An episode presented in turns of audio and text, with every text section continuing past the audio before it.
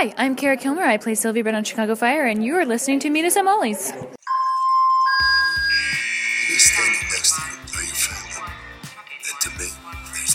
more important. Not gonna be all sunshine and roses, but I can promise it's gonna be a hell of a ride.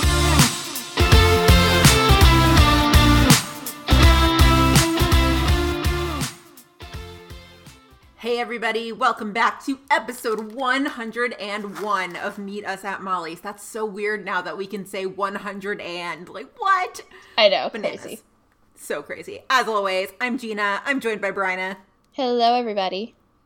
So tonight we are going to cover an oldie but goodie, a really goodie.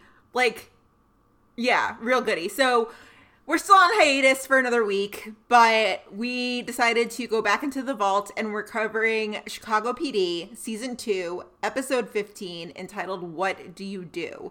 This is the episode where Burgess and Roman get stuck in the warehouse, aka the warehouse episode. It's such I didn't realize like how much even just beyond that, like there's some like other iconic PD moments that happen in this episode that we'll talk about, but like just so many iconic things that when we think about PD hap- like happened in this episode and it was really cool to see like when we put it on Twitter that like we were going to recover this episode and we were like what do you guys think like everyone was like oh my god like this is my favorite episode of all time like this is like the taser certification parts like one of my favorite like like storylines like it was just really cool to see like everyone's love for this episode so i'm really glad we're doing this Big time, big time. And I can't believe it's taken us this long to do it. i know crazy So, before we get into the episode, of course, we're going to cover the news. And we've got a good amount of news tonight. But it's today also, when like- you're listening to this. random news too like it's like very like i don't know it's like related to one chicago but it's not necessarily like episode descriptions or whatever but it's news regardless so we're gonna talk about it It's a very eclectic bit of news. yeah exactly Yes. Um, Bryna, go ahead and start us off. Yeah, so one of TV Line's columns is Matt's Inside Line, and it's kind of similar to Ask Ausiello, where you know people send in questions and they answer them with whatever they know. So somebody sent in a question like, "Are Chicago Fires Casey and Brett gonna have a romantic relationship?" And they responded to the the answer to this question was from Derek, and he says, I'm curious myself to see where that goes. I feel like those hints have been purposeful. Showrunner Derek Haas teases with a laugh. Like I can literally hear him saying this in my head. Yeah. You've got two characters who are hurt by their last relationships they had, and they're both essentially really strong, good people. So yeah, those hints have been deliberate, and we'll just see where it goes. Okay. Yeah. People on Twitter were not happy with this at all. Like no, I don't think I saw one positive response to this. But yeah, I was to say it, it was an overwhelming majority of people who were like, absolutely not. Yeah, except I feel like for us. Yes. Because I say absolutely. Yeah, and I think for me personally, I mean, we all know this. This is no secret if you've listened to this podcast. I'm not the biggest Dawsey fan in the world. Not that I hate them, but they were just never my cup of tea.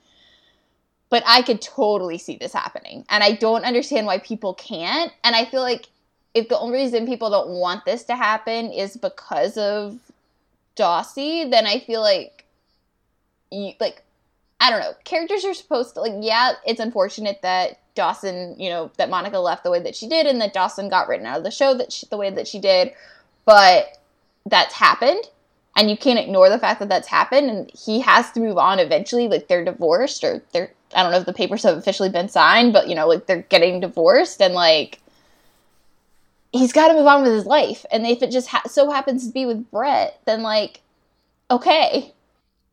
The papers have been signed. He said it very, very unceremoniously in one of the early episodes Right. of the season.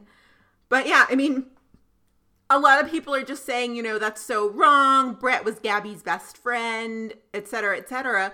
But think about it. Derek says, you know, you've got two characters who are hurt by the last relationships they had. Not only were they hurt by their last relationships, they were both hurt by Gabby leaving. Right. So they're bonded in that aspect. Right. And I mean, like I've also seen, you know, a lot of people say like I don't I, like I couldn't even beyond that like, you know, they couldn't see them together just as like characters. Like I don't understand that either. Like to me, maybe I wouldn't have thought about it like at first, but like once you started kind of seeing like hints there of like, okay, well like this could be something I like, like it makes so much sense to me. It does. It it really really does. I mean, I think pretty much pretty much the minute Gabby left and I mean maybe even there was a scene in the crossover in 702 when Brett finally was just like asking Casey like how did you let her leave and just seeing them interact with each other I was like oh I think we talked about it briefly. Obviously, we were like, this could be something we're into. Like, we talked about it like way earlier on this season. Um, Yeah, and we've talked about it, you know, between our texts, just the two of us, and I compare them to Ryan and Taylor from the OC. Because if I remember correctly, Bryna, you've seen the OC like l- later mm-hmm. than I have. It's been like 15 years for me. But if I remember correctly, Ryan and Taylor were both kind of devastated in the wake of Marissa's death. And Yeah. just kind of found each other that way. Th- this is kind of similar to that. Right. Well, and the way I picture it, I don't. I mean, I don't picture it as necessarily like a Ryan and Taylor thing. I guess for me, the way I picture it, when it actually happens, like this is how I picture it in my head. Is like if it actually happens, it kind of almost be like, did you ever see Friends? I feel like you didn't see Friends. Did you see Friends? I haven't binged it all the way through. I've just seen sporadic episodes here and there. Do you know the whole like Monica and Chandler thing though? Like how they get together? I mean, I know they get together. I don't know specifically how. Anyway, point. Well, like the way I envisioned in my head is kind of like Monica and Chandler, where like they get together, like something happens, they kiss or hook up or whatever it is, and like they get together and they realize like, oh shit, like we shouldn't be doing this, like whatever. But then they like can't stop doing it either because they were like, oh, like something about it just feels right and whatever. And I don't know why that's why how I picture this going because like I have a feeling like when it happens, like whether it's a kiss or a hookup or whatever, like they're not gonna want like they're not gonna want it to happen because of the Gabby situation. But like I feel like something's gonna just keep drawing them together, be like, no, no, no, no, like this is happening. Like you guys are getting together. And that was like kind of You- Monica and Chandler's story. So like I picture it like that. But you think that they're still gonna have Gabby on the on the brain? I think so. I feel like they I feel like they are at first. I feel like I feel like Brett will. Maybe not Casey so much, but I feel like Brett's gonna be like, no, no, no, no, no. Like Gabby was my best friend. Like no, no, no, no. Like we can't do this. But like something's pulling her towards him, being like, oh crap, like I'm in trouble. That's just how I pictured it in my brain. I don't know if that'll actually happen, but that's how I pictured it in my brain, and so therefore I think about like Monica and Chandler like that. But I don't know. That's how I pictured it in my brain. I think they could be good together. I think Brett would be not I don't want to say like a moral compass for Casey, but when Casey's wanting to go do something crazy, Brett's gonna be the one to kind of recenter him. Yes, yes. It just oh, I'm like already obsessed with it, and it hasn't even happened. Like I'm in on this. Is it it's Bracy, right? That's gotta be their name. Bracy? Yeah, yeah, yeah. Uh, not so fully sold on that, but yeah, for now. No, I know. It doesn't it doesn't flow that much. I feel like Kara had come up with a name for them and it was really funny. Oh, I know what it was. It was Cabret. C A B R E T T. Cabret. I like that one better. Kara's really funny. She's really funny. Yeah. Yeah. But no, so I guess we'll see. I don't know if that means like we'll see where it goes, like meaning something will happen by the end of the season, or like we'll see where it goes. Maybe something will happen by mid season, season eight. I don't know. Um, but I'm definitely excited to see where it goes, if it goes anywhere. yeah. Yeah, I I think this ship might be like a teeny tiny boat right now, but I am all aboard. I think the ship might be literally you and I. It's okay. We will just have our own little party on our tiny little tugboat. And, well, and you know what? When it comes out and it starts happening, and then people start jumping on the ship, we're gonna be like, you know what? Episode 101. That's where we said we said it first. We've been on board since the beginning. We've got Mhm. check the tapes. Like, go back. we are Gina and Bryna, and we approve this ship. Yeah, literally. So good. So elsewhere in news, uh, there was a tweet that came down this week from filming in Chicago. Um, as you guys know, this is a Twitter account that you know tracks the filming permits around Chicago and kind of tells you exactly which shows are filming where on a given day. So it's not just the Chicago's; it's Empire. Um, it's a couple of shows. I want Shameless. I want to say Power Films in Chicago. I could be wrong. New No, York. I'm probably thinking New York. Okay, I'm thinking of another show that. But yeah, it's it's all sorts of different things that film in Chicago. But there was a tweet that came out this week that just said, "Just a heads up." People often ask when the One Chicago shows start filming the next season to plan their summer vacations. No promises, but we hear from multiple sources that they will start much earlier this year to fill a bigger episode order, like June. They usually start in July. So, a bigger episode order? That could be exciting. like what like 24 episodes That would be my guess. I don't think they'd. I don't imagine them going above anything else or going above that because that just seems like insane. excessive Right. Yeah. Well, and like especially the way like broadcast, you know, schedules are going and just like television orders are going in general. Like that seems like the wrong direction. Although Grey's went twenty five is going twenty five this season, but um, yeah, I know, crazy. um, but yeah, I don't. Again, not confirmed. That was just like hearsay, but still, if it is, that's exciting. that is exciting that's cool Yeah. i mean i'm i'm, I'm always down for more chicago Yeah, we. I mean, hello. We do this. Like, we won't We have as much hiatus. We we won't have as much hiatus next year. Then but that's okay because that's okay with us. Hiatus Yes. has sucked this last couple months. hiatus sucks yeah we literally just sit around and we're like um it's wednesday isn't that kind of important no um it's also just like we're. I mean, the fact that like we're on next week and then we go off another week is just like, i know i know yeah. Blah. Bryna, take us through the next bit of news, please. Yeah, so this is another adjacent one Chicago news. Um, Entertainment Tonight came out today and said One Tree Hill's Chad Michael Murray and Torrey DeVitto reunite for a Hallmark Christmas movie, which is always exciting because we love Hallmark Christmas movies. Um, who doesn't? Um, this one is going to be titled Five Cards for Christmas. It also stars Drew Seeley, who was in One Tree Hill as well, Lolita Davidovich, and Grant Show. Apparently, it's a To All the Boys I've Loved Before esque premise that revolves around recently single Jessica, which is Torrey DeVitto's character, who sends Christmas cards to five people who have impacted her life um, from like an aunt who raised her, her younger brother, a pop star who provided the soundtrack to her life, a music teacher, and a best friend. And then, of course, Chad Michael Murray is going to play her love interest, who's like the son of her music teacher, blah, blah, blah. So, you know, exciting stuff, but always good to see a One Chicago star in Hallmark movies. And the fact that it's another little One Tree Hill reunion is also pretty great. So, Okay, two things here. One, is it technically a One Tree Hill reunion if Lucas and Nanny Carrie never technically shared a scene? Yes. Yes. Okay. That's Yes. Fine. Also, can we please talk about the fact that Chad's character's name is Luke? I didn't even notice that. Um, That's funny. I'm terrible because, you know, I see Chad Michael Murray and things now, now like One Tree Hill and, and on, and I just in my brain, I'm just like, I need to go to my happy place and assume that this is Lucas Scott. So like he did that Christmas movie last year with the I think it was Jesse Schramer was her name.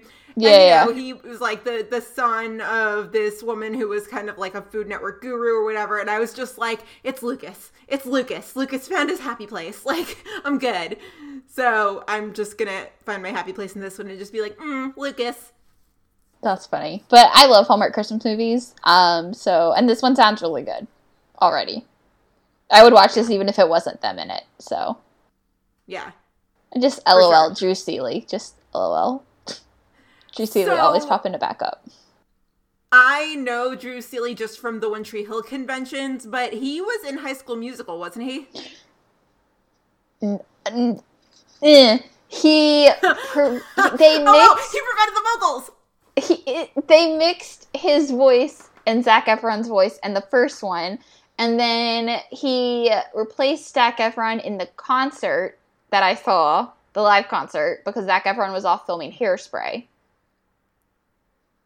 Because like they Got did it. like a concert tour or whatever, and so it was like the Mhm. five of them, so it was the rest of the five of them, and then Drew Seeley, which was like kind of a disappointment, but like people also knew at that point that he was the guy behind Zac Efron's vocals.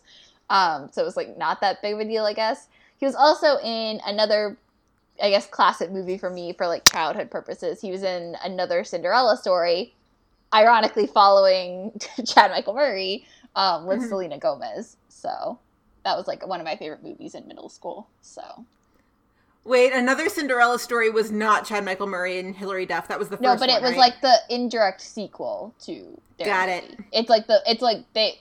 They them doing a sequel is like what started that franchise because now they've done like five or six or something like that.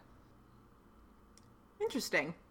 I mean, they all get worse and worse as they go on. The first is still the best, but like still Yeah, and things you learn. Torrey posted on social media today, today being Thursday, the day we record.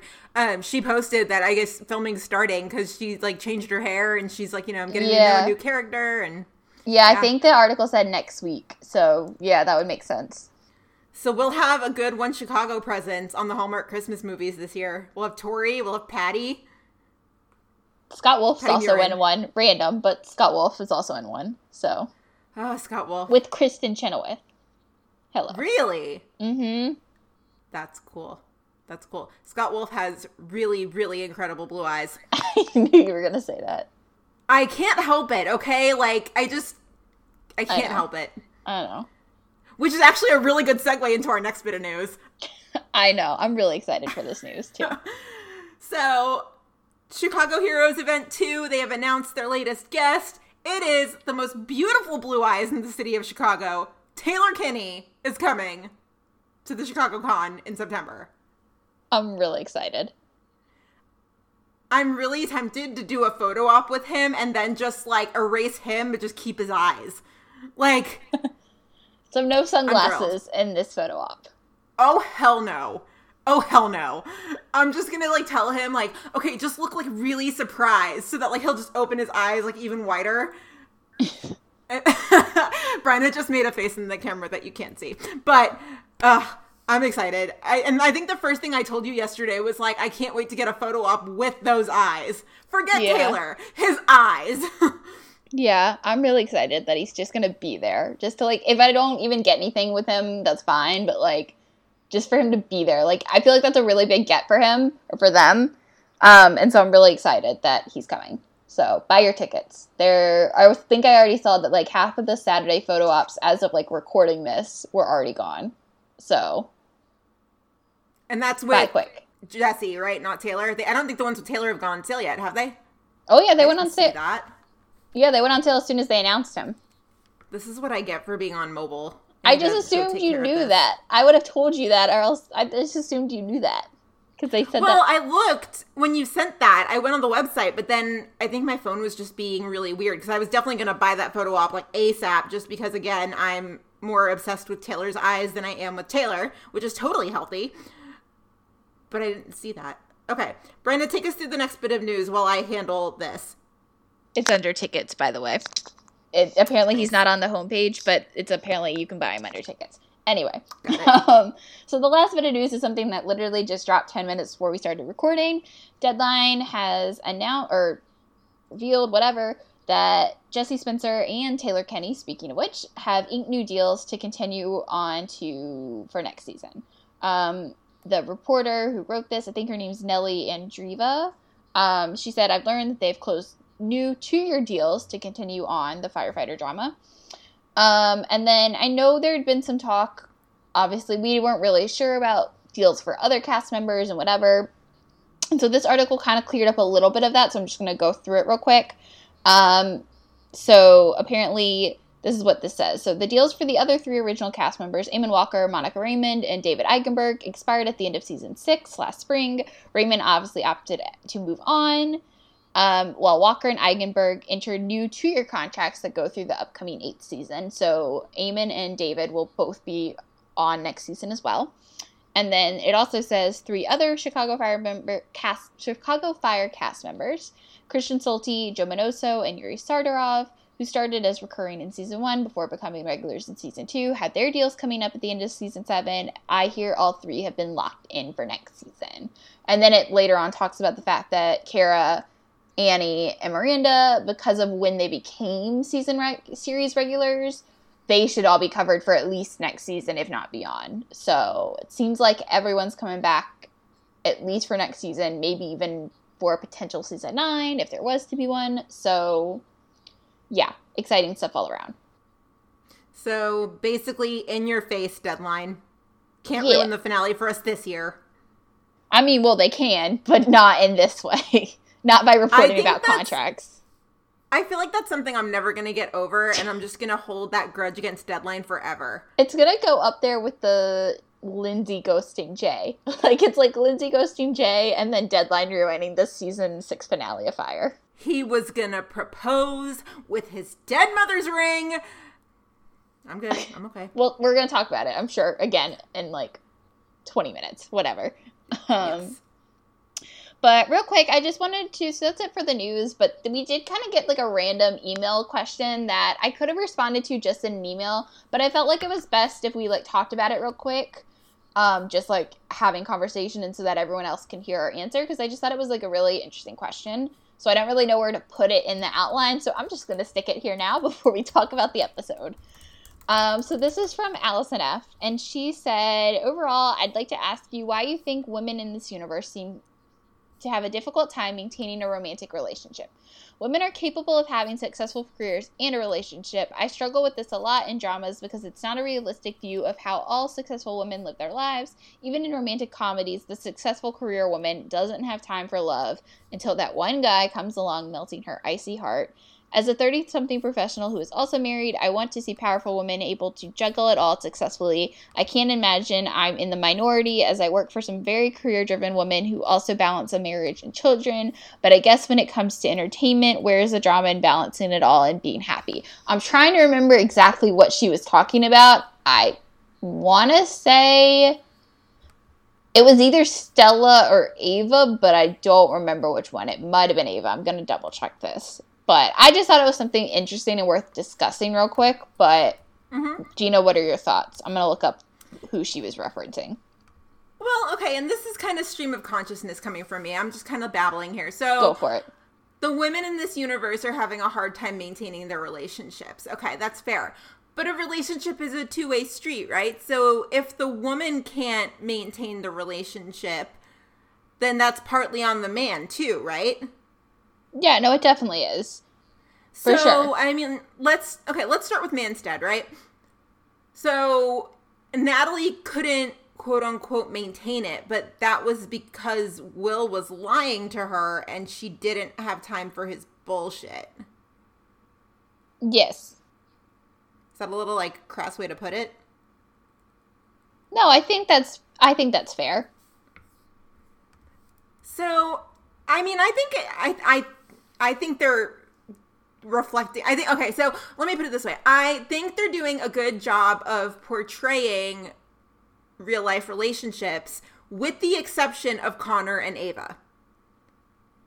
I'd agree with that. I I think the only one I'd also maybe contest a little bit would be the Stellaride, but then again, that was also just like I can't really take fault with Stella for like giving up on Severide just because like it's not fair to her. But at the same time, I'm like, Stella, why the fuck did you give up on him? Like, you're supposed to be his person. Like, why did you give up on him? But I also can't fault her for get like doing what's best for her and like taking a step back either. Right. Uh, but yeah, definitely the Ava and Connor one for sure. I was just looking at Allison's email. It was just like an overall question. She wasn't actually referencing something I was thinking because she had talked about Ava somewhere else.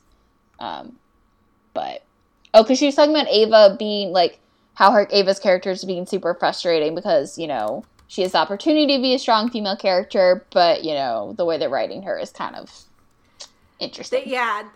The the whole thing with Ava is definitely the exception to the rule because they've done some weird shit with her in this last half of the season. Yeah. So, but I just I thought think like, elsewhere. go ahead. No, I was going to go No, ahead. I was gonna I was gonna say that Dawsey might also be the other exception to this because I mean, she left him to go to Puerto Rico. She was just like, "Peace out, marriage." That was Yeah. a little odd of an ending. you're like, you're like what your hand signaled. Yeah, I did the deuces, and you guys can't see it, which is a bummer. But she was literally just like, "Later, marriage, bye." Kind of like what uh, American Airlines did to me this past weekend. they were just like, mm, "Your flight's canceled, bye." anyway, but yeah, I just thought it was interesting. You know, like 'cause I think it's like on the one hand, I I mean I definitely agree with you, but I also like I mean she kind of brings it up, but like at the same time, you know, like it is entertainment, and like if there isn't issues in relationships, whether it's the woman's fault or the male's fault or nobody's fault really in general, and they're just having issues. I mean, it's it's a drama. It's a television show. Like there have like there has to be conflict somewhere. As much as like I personally would probably like to see couples just like live in their normal happy lives, like whatever. Like I get that that's not the entertainment industry, and like they have to create drama somewhere. And so, I think that's also just the like it's also just a result of the fact that like this is television, and so drama's gonna happen, and somebody's gonna break up relationships, and that's just that.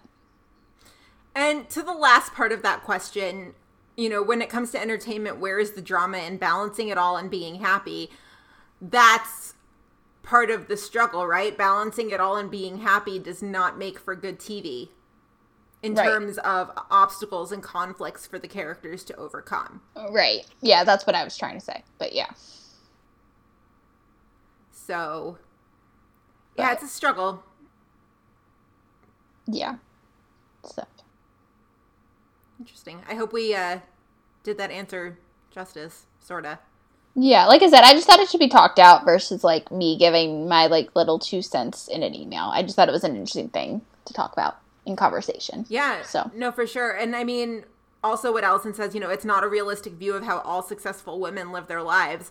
You know, the successful women we see living their lives, we just don't see often enough. We see Cindy Herrmann once in a blue moon. Right. Donna, Donna, Boden, Boden. too. I'd include her there. Yeah. Yeah, a hundred percent. Mm-hmm. And even you could throw in, I mean, like Lily and Chloe, who we haven't seen in a while, but you could also throw them in there too. I can't believe we still have not had a Lily, Otis, Joe, Chloe double date. Derek, come on, man. And like Otis and Lily have been together for a hot minute, so like I've already got a Lotus engagement on my wish list for season eight, but that's a whole nother discussion for another time. Whatever. It's a great idea. We'll we'll pitch that to Derek eventually. Yeah, yeah, we will. so that's about all we've got for the news. As always, guys, you know the drill. If you see anything, forward it to us, DM it to us, however you want to get it to us. It's a whole big internet. Sometimes we miss things, and you guys are really good about that. So just keep that up, please, if you wouldn't mind. So, on to the episode. So, this episode, it's the warehouse episode. Again, if you didn't catch that, Chicago PD season 2, episode 15, What Do You Do? This episode is so good for like a multitude of reasons. So good. Yeah. And it's kind of ahead of its time. I'll get there in a second. But I think one of the reasons this episode is so good is that this is a pivotal, critical moment in Burgess's character growth. Like her char- her growth as a character, it goes from like the pilot to 215, and then in 215 it just takes this left turn. I mean, without this episode, we don't have the Burgess we have now. Right. I don't think I realized that until I was like really watching it like this time to like prepare for this. Like I'd say it I'd argue it's 215. Like the two like most pivotal Burgess episodes for like Burgess as a character, right? Not in terms of like relationships or anything else, but like Burgess as a character. I'd mm-hmm. argue it's 215 and then whatever, I don't remember the episode number, but the episode what where her sister gets raped. Yes, In I will season agree four. with that. because this is like her kind of starting to turn the wheels of like okay like maybe i can't be not naive but like the innocent like goody two shoes cop that i've like or beat control beat patrol cop that i've always been. And like maybe i have to like live life with like a little more edge and a little more you know like i can't just be the same person that i've always been. Like that's where this Right. happens. And then obviously i feel like when her sister gets raped that's where she kind of flips another switch after because at that point she's in intelligence or whatever and she's like a little apprehensive to Voight's ways of doing things but that episode's where she's like okay well maybe i need to start doing things Voight's way Yeah, and without 215, the episode where Nicole is raped would have absolutely shattered her. If she mm-hmm. hadn't had the experiences before that of 215 and then maybe even the Justice Backdoor pilot when Roman is shot. oh right i always forget that that's a thing Only because, you know, she was on the stand and uh what's his name? Stone's character just kind of grilled her and was like, "How long have you been screwing your partner?" like that whole deal. These these experiences have kind of hardened her. Or not hardened her, but like they've been reality checks for her. Well, and it's funny too that you mentioned that because I also don't think until I was rewatching it this time I understood the importance of the first scene and the last scene. But like this Yeah. time when I was watching it and I was watching it with like obviously a more critical eye because I knew we were going to be talking about it, I was like, "Oh crap." I was like, "That's what that means." Like that's what like it was just like, "Wow." Like I, and like seeing the like the title, like what would you do? Like I was just like, "Oh crap." Like that's like really smart and like great writing. like it just took me a second. I was Yeah. like, "Oh." Yeah, the whole episode is just very, very smart in terms of structure. And it's funny that you bring up the first and the last scene because, you know, that last scene, that's where we see this is a new Burgess. Mhm. And all she does is walk into a diner, but this is a new Burgess. Right, and I think too. I mean, it's just like it's, again, we're we can talk about it like when we talk about. oh, Well, I guess we can talk about it now because like the first ep- the first scene, obviously, but like just the fact that they like planted it and they had that guy like plant that idea in her head that like, oh, maybe I am too boring or too safe or whatever. Like I go with the same, mm-hmm. like I go with the flow too much. Like they, the fact that they had that guy plant that in her head, like while she's going through all of this and like that maybe while she's going through this like crazy event you know she has to approach things differently in order to survive. And then for her to like come to that have like really processed all that by the end it was just like I, it's just so smart. And like again i didn't really realize that until watching it this time around but it's just it's so smart. Mm-hmm. From a writing Yeah, perspective. very much so. Yeah, I mean, so yeah, the episode starts. She goes into this diner. This guy is pointing out how predictable she is. Whatever. That guy's a creeper, by the way. right but i think she, it's funny how like she's not creeped out by him but like by how predictable she is But she really needs to be more creeped out by him. right agree but like the fact that she's not is just like oh okay Okay, whatever. So Platt gives she and Roman a different beat. They complain, no big deal, whatever. And when they start driving, Roman guesses her high school prom song, which apparently was You're Beautiful by James Blunt, which got me thinking what was my prom song. I didn't go to my prom, but like I think that you didn't go to your prom probably- I didn't go to my prom. No. Um, I hated high school. I hated it so much. I my prom song was probably "Yeah" by Usher. That's what my guess is because it was 2004. What about you? Oh God! I mean, mine was 2013. I don't remember what it was. Well, okay, so I mean, my senior prom, not my junior prom. My senior prom, I don't remember what it was, and I think I don't remember what it was partially because we had a band that year. So like, none of the songs they played sound like the original, obviously, because they were all essentially covers.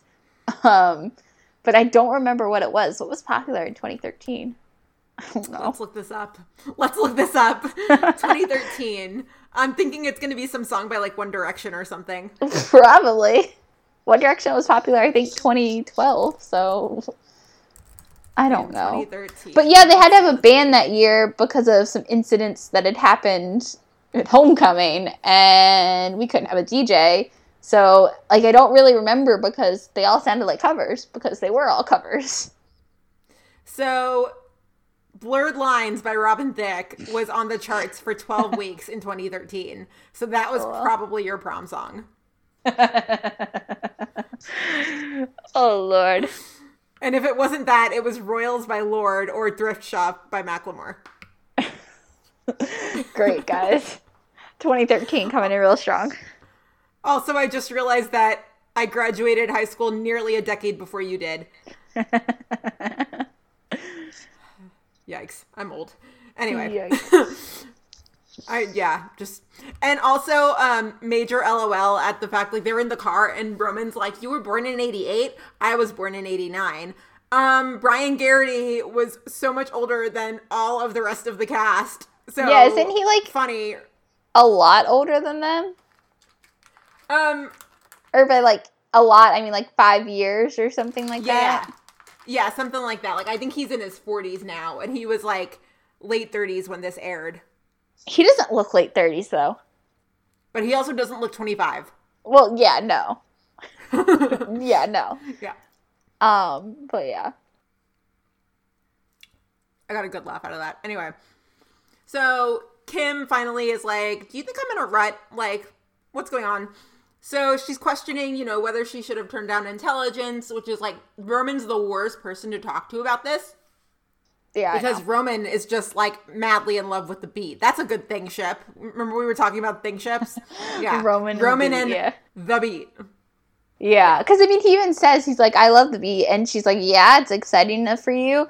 And then he eventually goes, "Like, you really want my honest answer? Like, who cares?" And it's like, "Well, I do, but you don't clearly because you're in love with the beat." So Yeah, and like it's interesting because you know damn well I went into this episode like trying to find all of the things Roman did wrong.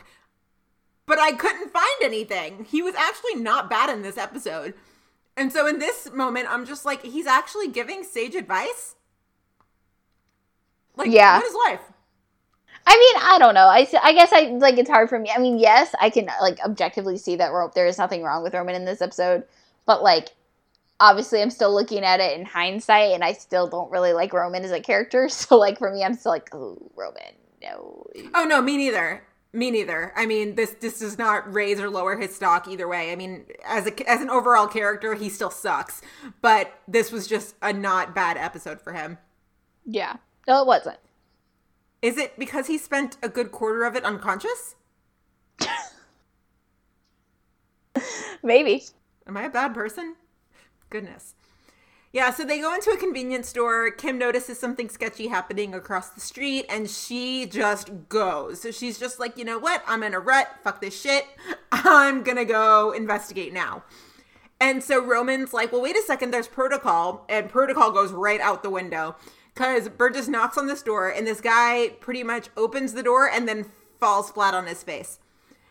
And so it basically the whole sequence ends with Roman's about to radio it in, and you just see an arm come out of the door with a gun pointed right at Roman's head, and that's that. Yep. So they're totally screwed. So the guy pulls Roman in, and Burgess gets left outside, and you hear gunshots. And by this point, they've lost their radios, they've lost their guns. They're just completely defenseless. And so Roman gets pulled inside, you hear gunshots. Kim's just like, holy shit, what is happening? And she runs around, she finds an entrance, and you did bring up a good point here, Bryna. So she runs around to try and find an entrance instead of running back to her car to radio for help. Good point. Yeah, like I mean, this whole I mean, obviously it's an episode of television. Like I know, think you know, it has to unfold the way it does. But she runs around trying to find like a second entrance and like get Roman out. When her car is literally across the street, there is a radio in there. You could have literally have solved this in like two seconds. I mean, I understand why she's panicking because the gunshots went off and like mm-hmm. Roman's in there. Like I get it, but on the other hand, I'm like, this could have been over in like ten minutes. But you don't know that in the moment, so like I get it, but it was still like, come on. True, very true. And I, yeah, I mean, I imagine she was freaked out by the gunshots. And again, this is this is the old Burgess we're working with, right? So this is like old Burgess. Everything is like freaking her out for the first time, and so like these gunshots go off, and she's probably just like, "Oh my god, like what the fuck." So Yeah. I see that. Yeah. So Kim eventually finds her way inside, and Roman is just out. Roman is just like snoozing. He's just yeah. It's it's pretty intense. And I remember seeing the sneak peeks for this episode and just thinking like, "Oh my god, like Roman's passed out. Like that's bad." Which like duh, it's bad. But I mean like in terms of like, oh, he's like really really injured, not just like injured. Yeah. But Kim tries to help Roman, and the main perp, there's multiple perps in this episode, but the main perp attacks her, holds a pipe to her throat, and they have the most epic showdown with like this crowbar. Yeah. It's pretty crazy. It's a pretty crazy fight sequence. And if I remember correctly, it's all Marina. They didn't use a stunt double. That's crazy. Yeah, like Marina's a total badass. And she's like flipping over the bar and like kicking at him. And it's just, it's really badass. So badass. So, yeah, all of the badass. Just, yes. So, a random shot comes out of nowhere, and the guy she's fighting with goes down. And so, the shooter, he's got a wound as well. He's got a gunshot wound. Do we ever God. learn where that gunshot came from? Do they say? I mean, I would assume it's the perp that they just took down, or that this guy just took down. But like, do we ever actually learn where this guy? His name's Aubrey, but like where Aubrey's gunshot comes from? I don't think we do. I don't think we. I mean, I Oh, would well, may- assume. you know what? Uh, Maybe it's the gunshot when Roman gets pulled inside. Maybe. So I, I mean, like I said, I'm, I'm assuming it's perp number one, but they don't actually ever say. He's just standing there bloody from the gunshot, and it's just like, oh, okay, you're shot too. Great. Yeah. Um, Aubrey is played by McKinley Belcher III. And if you watch The Passage, he is now on that show. And I can't remember his character's name for the life of me. Yeah, I just looked him it. up. I started because I was curious, like what he had been in since this, because he was fantastic in this. Um, and so I looked him up, and I was like, oh yeah, The Passage. Yeah, I just can't remember his character's name, but he is in The Passage. So he's gone on to pretty good things. I mean, he, he is exquisite in this episode. He's great. So good. And so the random shot comes out, but the shooter, you know, he's bloody from a gunshot himself. So Burgess forges a bond with this guy, which is just this is Burgess kind of thinking on her feet for the first time. She's just kind of realizing she can do these things as she does them. It's Yeah. interesting, like because you can kind of see the wheels turning as she's doing these things in this episode. Yeah, well, and one of the things that I love when they're talking about the bond too is like she shares the story of, um, like you know, think like moments that, like that being like where being a cop has like changed her life and changed her perspective on justice and things like that. And she's talking about the fact that you know, like the example of the hoarder case that they that she and Kevin went on in season one um, where it's like they thought it was just a routine hoarder call, whatever, and then it if it wasn't for Kevin, it's like insistence that you know like something was wrong, you know they would have not end up saving this boy's life, and you know that was like a moment that really changed Burgess's perspective on being a cop and you know her views on everything, and so like the fact that she's sharing this with this guy, you know, who wants to kill her or has like a gun pointed at her and Roman's her and like wh- the fact that she's opening up this deep is just like a very Burgess thing in this moment. But that's just Burgess's way of doing things too. And it's a Burgess power she doesn't even know she has until this moment. That's what I love so much about this episode is because as she's making these decisions, she's like, I can do that. Oh, wait, I can do that too. So, I mean, whereas now these things are second nature and she knows that she like has this arsenal of skills, she's discovering them for the first time in this episode. It's almost like a superhero type thing. I love it. Yeah. So good. So while they're bonding and they're talking, and Aubrey's kind of calming down, Roman is starting to stir and wake up. And he's, I'm, I'm fairly confident that he's got a pretty good concussion. So, like, everything's kind of in a tunnel for him. Like, he can't really hear that well, can't really see, things are blurry. Yeah. And so, while this is happening, he's trying to reach for the bar because, like, he has no idea that they're bonding. He, you know, for all we know, he thinks he's Batman. and so he goes to reach for the bar and Aubrey is just completely set off by it. And so, you know, Aubrey's pointing the gun at Kim, Aubrey's screaming, Aubrey's beating up on Roman again. Um and you know, he points the gun at Burgess and Burgess is finally like, "If you're to shoot me, just do it, but don't keep a cocked gun in my face." another assertive Burgess moment that we didn't know that she could do until that moment. Yeah. Crazy. I mean, like what I like I again, that was like that's like an iconic Burgess moment that I completely forgot about until I was watching this and I was like, "Oh right. What a moment." Yeah, this episode reminds me of an episode of Agents of Shield, and I know you've never seen that show. I don't think you have. Have you? I used to watch it, but I haven't seen it in a really long time. Do you remember when Daisy found her power for the first time? What season is that? Like, I think maybe two. I, uh, kind of. I like two was where I like fell off. so She like gets the powers, and then it's all about learning them. This is, I feel like this is like the PD version of that. It's so good. I could go on Yeah. forever, but Bryna, take it from here, please. yeah. So basically, you know, he Aubrey backs down and you know doesn't obviously shoot her, and so once Kim knows now that he's not going to shoot her, she takes Roman and she's like, you know what, we're gonna head out. Peace. Nice knowing ya. I hope you. yeah, bye. Um, and so she's like, okay, we're gonna leave. And just like it looks like they're gonna be free, two more gunmen show up out of nowhere and stop them. And of course, one of them turns out to be Aubrey's cousin. And it's just this whole thing. And so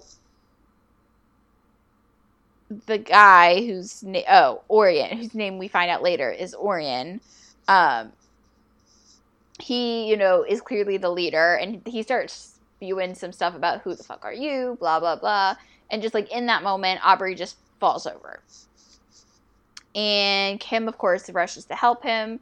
And Roman says, you know, at first, like it looks like it's gonna be a collapsed lung, and all that, but all they need to do is let the air out, and he'll be okay. And of course, they, you know, they're in the middle of a fucking warehouse, so they have no supplies, they have no nothing.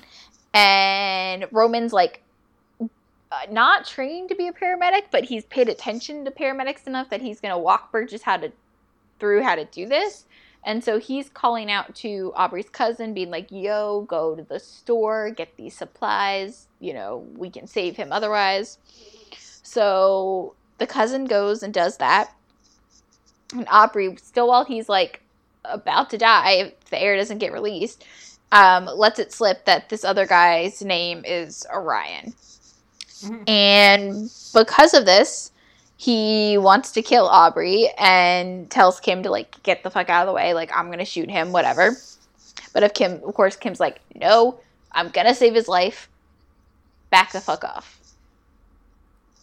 And so Aubrey's cousin comes back just before Orion again still wants who still wants to kill Aubrey, but just before that happens, um, and his cousin's like, yeah, no, like we're not gonna do this, and he's like, yeah, I said your name too. Are you gonna shoot me too?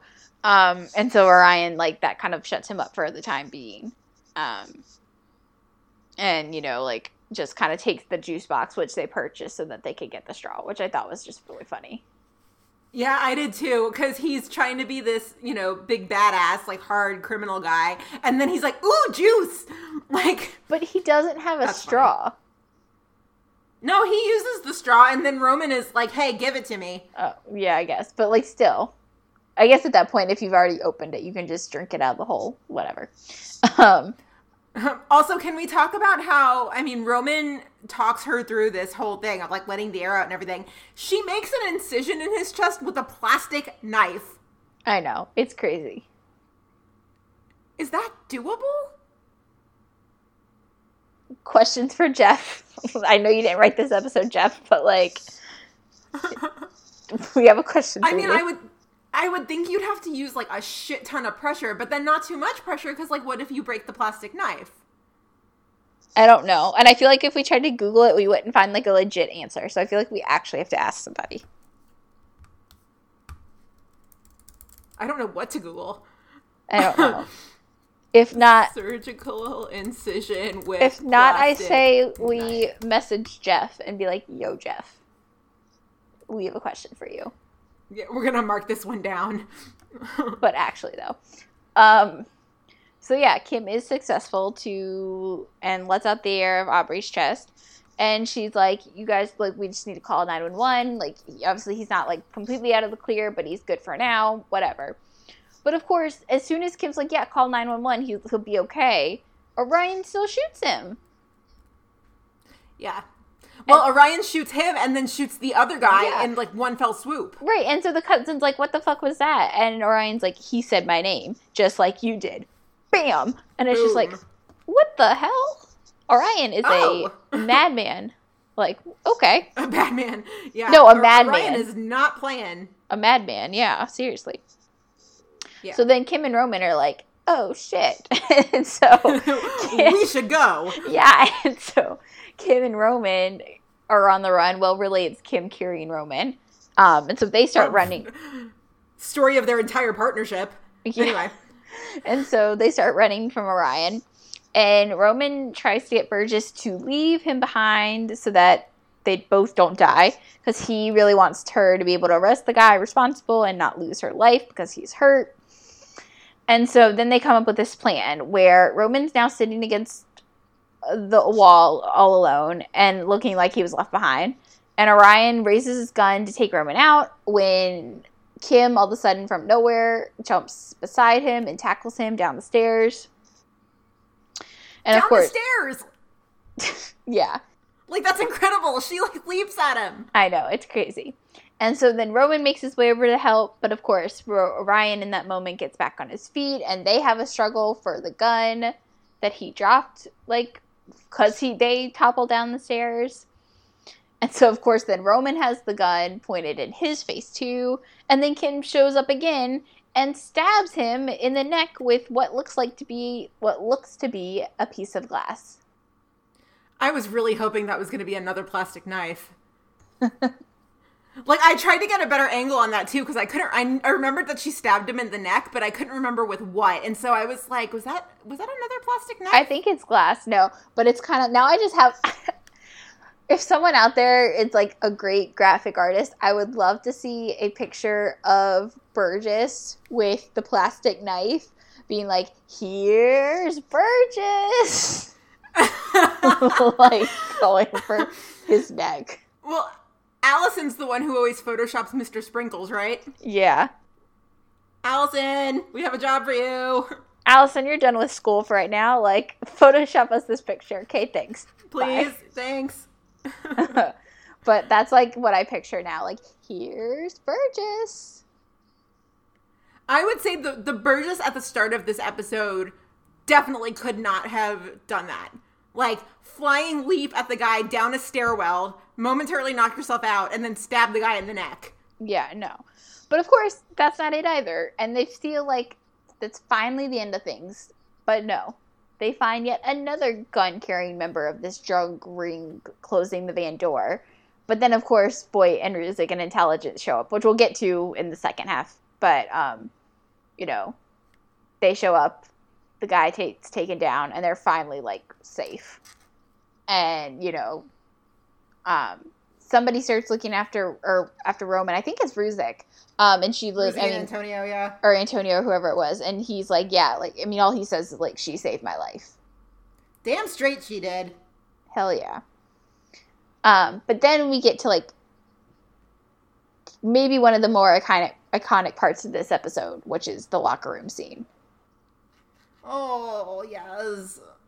You know what I mean? It's not like much in terms of like dialogue. I mean, Ruzek says, you know, like I was really worried about you, and she's like, I'm glad you were, and then she just, you know, breaks down in his arms while they're sitting on the bench in the locker room, and he's just like whispering positive affirmations in her ear, and but she just, you know, like finally like breaks down because she's had like the craziest day, and you know she just needs to let it all out. But I mean, it's again, it's just one of the most iconic parts of this episode.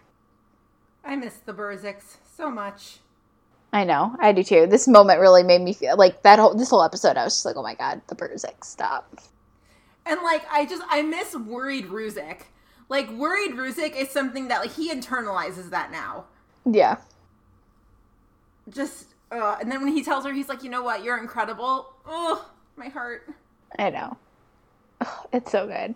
But I mean, again, we Awesome. we were talking about it earlier. So then the episode ends with like her going back to the diner, you know, where the episode began, and like she mixes up her order. And so he, the guy, the creepy guy, asks her like, "So what do you do, Kim?" And like it fades to black on like the biggest smile on her face, which I just think is so cool because like you know she's proud to be this badass police officer in that moment. Like I think it's just it's so I, I don't know I just I love that moment.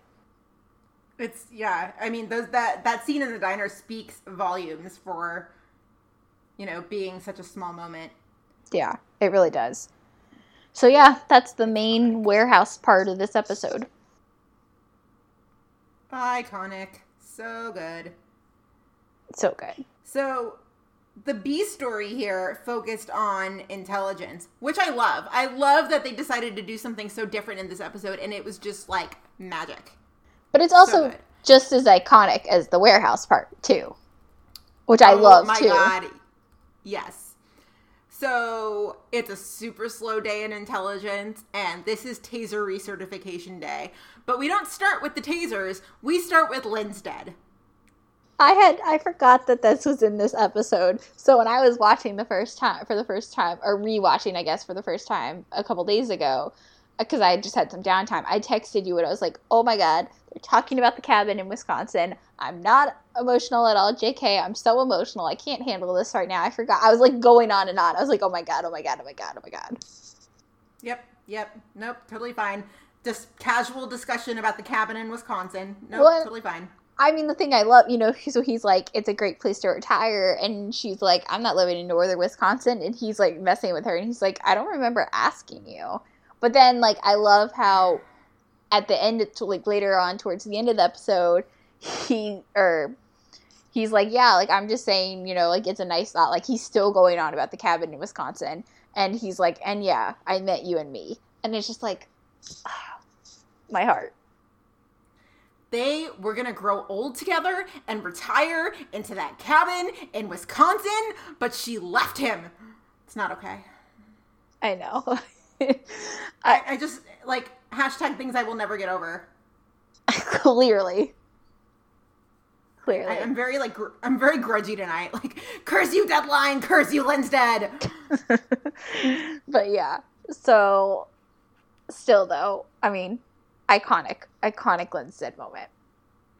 Oh my So god! good. And like those moments in the break room when they're just like talking on the down low, and like there is that one moment where like they're kind of holding hands, and then Adam walks in, and like they kind of stop, and Lindsay's like, "Adam, hey, like this is awkward." Yeah, because this is like right So after they like hooked up for the first time, and so they like it's obviously still very much on the down low. And I, I mean, it's just it's Has- so good. Well, it, it's season two, so I don't think the couch has happened yet.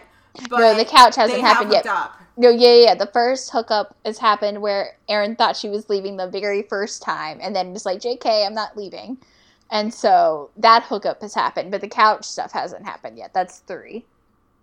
That's three. Yeah. So Yeah, sweet, innocent, pure Linstead. so good. I know I miss them so much. Yeah, but so Goodness. like you were talking about, this is the episode where they're going through taser certifications. And this guy, Dan Jenkins, shows up to do them. And one of my favorite lines is this is um, Kevin's like, no offense, big homie, but we're not really the tasering type of department. It's like, yeah, no kidding. You're the throw people in the cage, like beat the hell out of them kind of department. But okay. so great, so great. So Voight worms his way out of it, and it's still to this day my absolute 110% most favorite Voight line ever. So Voight's just like, okay, peace out. And the guy's just like, no, you're part of this too. And he just goes, mm, I'll just stick to tickling perps to death. I crack up every single time. Like to this day, I still just start giggling uncontrollably. It's my favorite Voight line ever. It's iconic. It's so good. Oh, it's so good. It's so good. But yeah. So in order to go ahead, go ahead. no, it's good. Go ahead. We're going to say the Well, same thing. okay, so in order to be taser certified, they have to obviously get tased. And so the guy's like, you want to aim for the torso. So it's shoulders, pelvis, abdomen, or groin, S P A G. And so, you know, at first Adam is just like, yeah, whatever, get on with it. Guy tases Adam and he just doubles over. It's pretty funny actually when they get tased and just like buckle, Yeah. which is great. But Lin- Linstead, Linstead gets all flirty with it. It's Yeah. kind of adorable. It's the best. I mean, the best part by far is like Flirty Linstead, and you know, they like Jay begins volunteer. Or the guy like volunteers Jay, and Lindsay's like, "I volunteered to tase him," and she's like, "So where do you want it? S, P, A, or G?" And then everyone else is like, G, G, G. And then it like cuts to a different scene. So we assume that Jay gets tased in the groin, but we don't really know. But it's just. I it's love so that. He's like shoulders and she's like, mm, and he's like, don't you dare. And then everyone else is like, G, cute. G. Yeah. yeah. But of course, the whole time this is happening, Adam's been trying to call Kim because they had tentative lunch plans. And once this got stuck on him, it kind of looked like Adam wasn't going to be able to make it. And so he thinks that she's mad at him for bailing because she's not picking she's not picking up the phone. But you know, once he doesn't pick up after the third call, like of course he starts to get like a bad feeling. And even in that voicemail, he's like, "Are you mad at me? You know, there's nothing I would have liked more than seeing you today. Like I know you know that." And it's just like, ugh, I miss this Burzek so much. I do too, so much, It's just not even fair. so much. I know. But then, Like, ugh. yeah. So then, of course, like we said, Ruzek starts to get really worried worried about them, and he even goes like to ask Platt. And then Platt realizes, you know, she's not really heard back from Kim or Roman, and so she radios for someone to find their location. So then, of course, Ruzek asks to leave early to check on Burgess, and then, of course, like once Voight hears that she and Roman haven't really been heard from, like Voight's like, "No, we're all going squad up," and intelligence Squad rolls up, out. yes. Intelligence rolls out, and that's that. Yeah, I do love how, you know, Roman's just like, Sarge, can I cut out early? Like, something weird's going on. And Voight's like, no, we're all gonna go. Let's go. Like, squad. So good. Squad. So, so good. And I just, I love Worried Ruzek. I just, I miss this Burzek so much. I just, I feel like this is a PD where Adam can wear his emotions on his sleeve. He can't do that anymore. And that drives me nuts. Yeah, no, it's very true. I wonder what that's the product of, though. I wonder if that's the product of like him just having grown and like kind of like Burgess, you know, spent so much time now in Voight's unit and like kind of realizing like that's not maybe the most effective way to get things done. Or if that's like a product of the writing or just like the tonal shift of like the television show in general. Like, I don't know. I wonder what that's a product of. Well, I mean, I would dare say that that's a product of the Burzek breakup because he loved her with everything he had. And I still would like to think that, you know, well, he's okay. So he's still emotional about, you know, things within the unit, things like that. He gets emotional about that and he voices his concern. So if it's something like we saw last season with Olinsky and things like that, I mean, he will he will speak up. But when it comes to Burgess, he has to kind of pull it back. And maybe even so much with Upton too, just because of the balancing act between, you know, Upton and Burgess. That's a good Does that make point. sense? Yeah, yeah, yeah, yeah. No, it definitely does. That's a good point. Um, I just, I don't know. I don't know. I don't know. But I do agree with you that he definitely doesn't show it more now, and he did show it a lot more early on. Yeah, and I wouldn't say that he's kind of hardened in that aspect. I think that's one of the things that makes Adam Adam is that he does just wear his emotions on his sleeve and just like fly by the seat of his pants. But I would I feel like I would chalk that up almost entirely to the Burzek breakup. Interesting. I'd love to But hear also one of their thoughts on that. Yeah, and but also it's interesting because you know as I'm saying this and I'm like Ruzek wears his heart on his sleeve. Kelly Severide does as well, but there it's different, and I can't quite peg how. Hmm. I have to think about. Maybe I have to think on that. maybe with Ruzek it's more so he wears his passion on his sleeve. He's more it's like more things that he's passionate about. Whereas Kelly, it's just every emotion. I'll have to think about that because it's definitely different. I don't know if I agree with that part of it, but I need to think about that. Mm-hmm. But I'd love to hear listeners' thoughts on this. Yeah, well, I guess just start by telling us if we make any sense here. Yeah. But yeah, Um, yeah.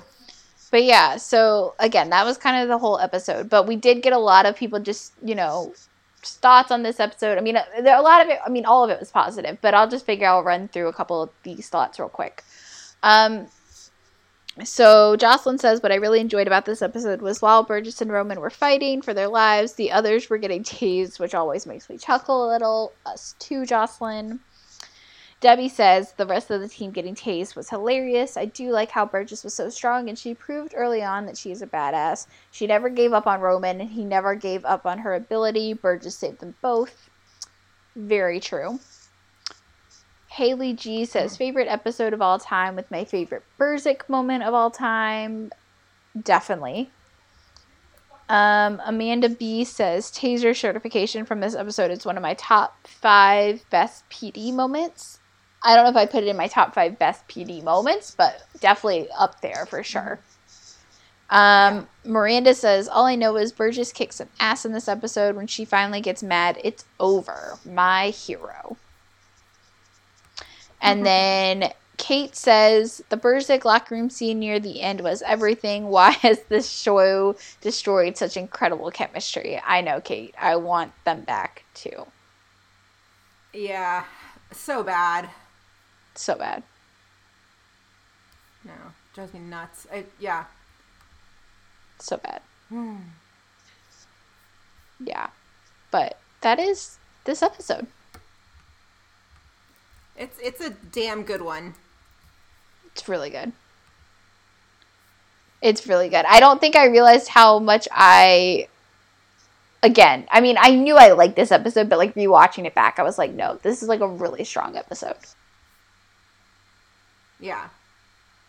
Did Really, we really strong?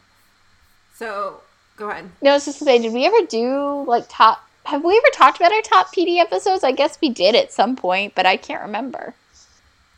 I mean, kind of in our first episode, right? Yeah. I don't know. What are and now I'm just thinking Maybe about we- what are my top PD episodes? We should do that episode, like our top five favorites of each show. Ooh, that's a good idea. I will add it to the list of because I am now keeping a list. Like we've said, we've been keeping a list, but like now I actually have started a list of like off-season ideas, um, and so I'm gonna add this to the list before I forget. Yeah, for sure. So that's a good idea. But yeah, I think that's our episode. Yes? Anything else that Yeah. we uh wanted to cover? No, I think that's it. Again, So just good. I love this episode. Same, same, same. So, as always, listeners, you know where to find us Facebook, Twitter, Instagram, Tumblr, all across the board. It's Meet Us at Molly's. Email us anytime about anything at meetusatmolly's at molly's at gmail.com. Um, if you love the show, which we really hope you do because you've made it to the end of this episode, please leave us a rating and review on iTunes. We would greatly, greatly appreciate that. Um, follow us individually on Twitter. I am at Gina Watches TV. Bryna. I am at Bryna K13. We are back on a normal schedule now, which is great. I don't foresee any more crazy trips where I get stranded. I don't think you foresee any like apartment mishaps. Um we Nah. should be on a normal schedule. Yeah, for for now. Um yeah, Well- we should well- be on a normal schedule. So you will hear from us next week. I was gonna say normal schedule, but then I feel like in May things are just gonna get crazy because we're hopefully gonna be throwing out so much content for you. But yes, we you'll at least hear from us every week. Whether it'll be like normal or not, I don't know. You will You'll hear hear, from from, us. us every week though. We are basically just going to be like all up in your business for the next month or so. That's what we're trying to yeah. at least. We can't confirm or deny Yes. right now, but we're trying to be all up in your business We're for the tr- month of May. it's our goal. It's our Yeah. goal to be all up in your business. So just keep an eye on social media. We'll keep you posted as always. But next week, do expect to hear from us. Timely, week from today, usual. And yeah, we will see you then. So, everybody, have a good weekend.